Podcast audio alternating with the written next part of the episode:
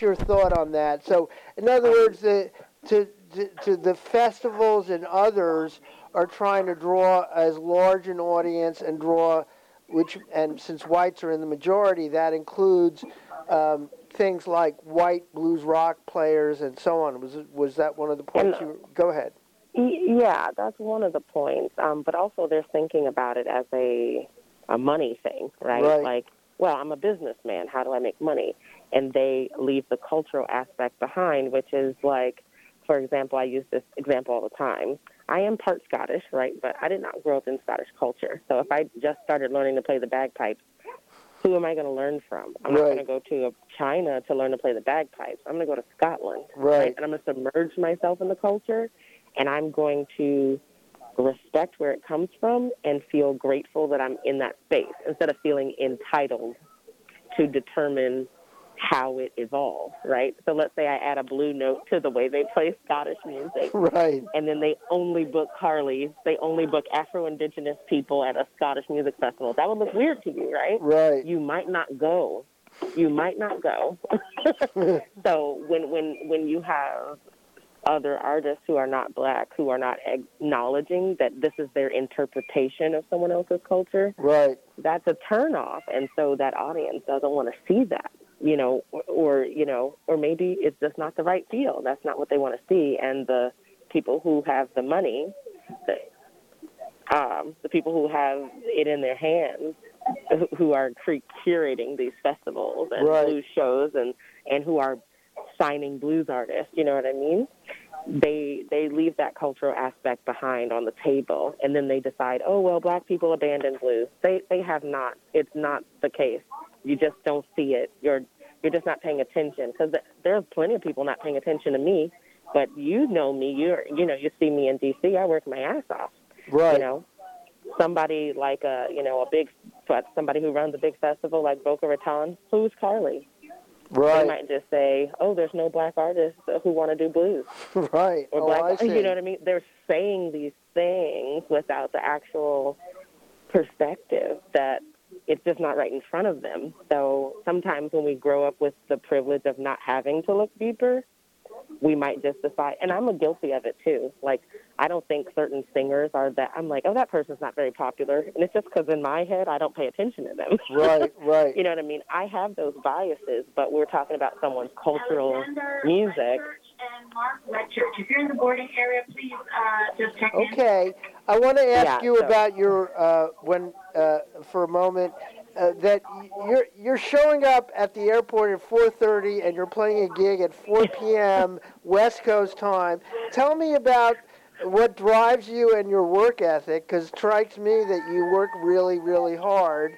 Uh, what what what drives you to, to work so hard is the way I, I I'm kind of curious about your drive and motivation and what it's like for you to kind of really have to put out all this energy and effort all the time. Well, I want to reach as many people as possible, and we're in an industry that doesn't have like, you know, well, we just got on the Grammy ballot, woohoo! But you know what I mean, like. Uh, there's not a lot of people promoting it, so a lot of it is I'm an indie artist. This is DIY, so I'm networking when I go to Memphis, and so I'm playing with Ben Rice, who I met in Memphis, and Dave Malian, and uh, I came to Portland a few years ago before COVID, and they were like, "Whoa, we need to bring Carly out here more often." So Oh, where did where do doing- you? Yeah, yeah. Tell me where you played the earlier in Portland. What places or venues or who? Did I played at Trails End Saloon, which was um, What's it called? uh, it was called Trails End Saloon, and that's in Oregon City actually. Right. And Rae Gordon, who got third place right. in Right. 2019, I, I it was a show I did with Rae Gordon, and she was like, the Portland area and the Pacific Northwest is so supportive and encouraging, and so I'm basically doing in the Pacific Northwest what I did at home, which is I do the bar gigs, I do the restaurants, I do the small things, I build up my name, and eventually a ticketed show is gonna. So I have to do it. I have to build it up that way. I'm doing the same thing in New England. I have a little hub in Vermont with um Dave Keller and his band, and Right, and right. so- I was pointing. Uh, I was noting yeah. that that you're. I was noting that in the in the parts that I was already writing before speaking to you directly here is Uh, do you have do you do you do all the booking yourself, or do you have a manager or agent? How does that work in terms of bookings and? I do all of my booking myself. I have, I mean, I have a reputation at least now where people give me calls now. Before I had to like call and call and scratch around like how I started in college. Like, hey, you need a band? And you get a lot of no's or people ignoring you. And uh, now, just people like, can you do this gig? Can you do this gig? Now you that you feels you really just good. can I mention you sent I want to clarify. You said on the Grammy ballot. Were you nominated for a Grammy, or you're referring to someone else, or your record company? I wasn't nominated for a Grammy, but for a very long time, the blues was not on the Grammy ballot. There was no award we could get. Oh, I see. It wasn't on. You know who Yeah. who's very. Uh, I'll tell you who is very articulate and eloquent on this topic is Chris Thomas King. Be, he was he was barred from the blues. He was kicked Mhm. off of the blues category because he was mixing hip hop with blues in one of his latest albums. And he has a very eloquent rant in his book about, you know, if I'm not in the blues tradition, who is? You know, Father's Tabby Mhm. King, you know, and all this Yeah. stuff. Uh, Tabby Thomas and all this stuff. I mean, it's just kind of amazing. And so that's so your your. So these gigs, um, uh, these gigs uh, are uh, kind of building your audience. Basically, you're building Mhm. it uh, club by. So these are like the the two. Uh, these are restaurants that feature live music. Basically, is that both of them? Yeah, sometimes uh, they're like, uh, like well, today because it's what is 5 a.m. here. Right. Um, today I'll be playing at a winery.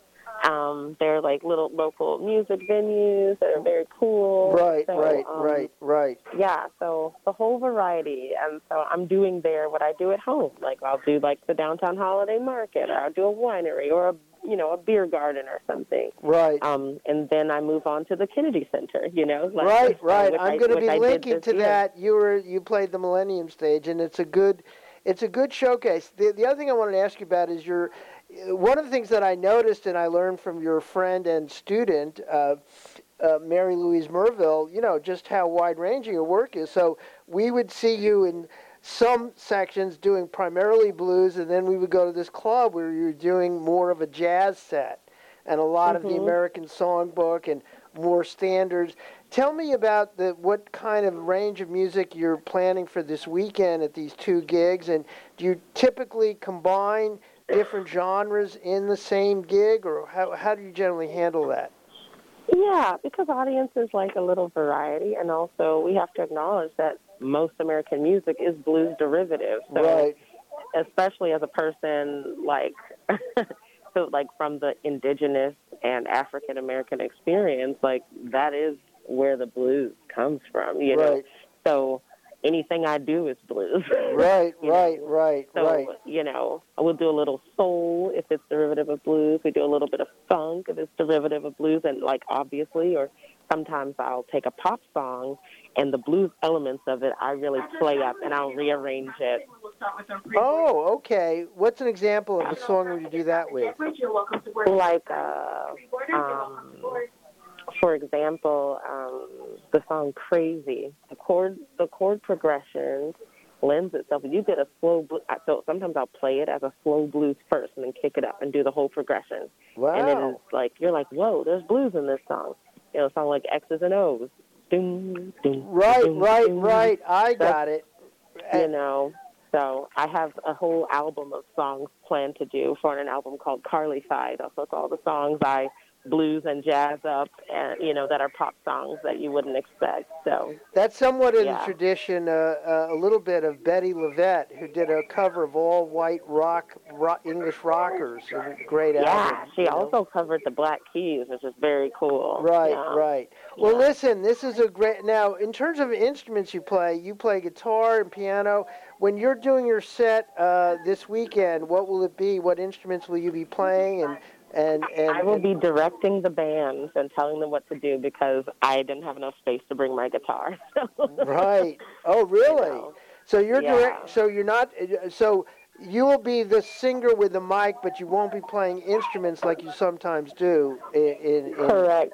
I yeah. see. I'm hiring a band out here. Great, Um, so there's great. a band up like in the Seattle area, and then a band in the Portland area. I'm working with Ben Rice's band, and then I'll be working with uh, the Joel Astley band in the Seattle area. Right, right, right. Ben Rice Band in in the Oregon area, and then and then in in Seattle. Uh, yeah, okay. I'll be also mentioning that. Well, listen. Have a great show. Knock Thank knock you. 'em dead, and I'm sure people will be thrilled to see you. So.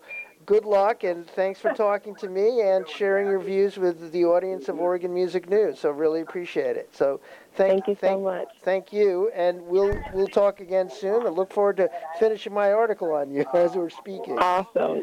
Thank Thanks for being up at 5 a.m. with me. Okay, bye bye. Okay, bye.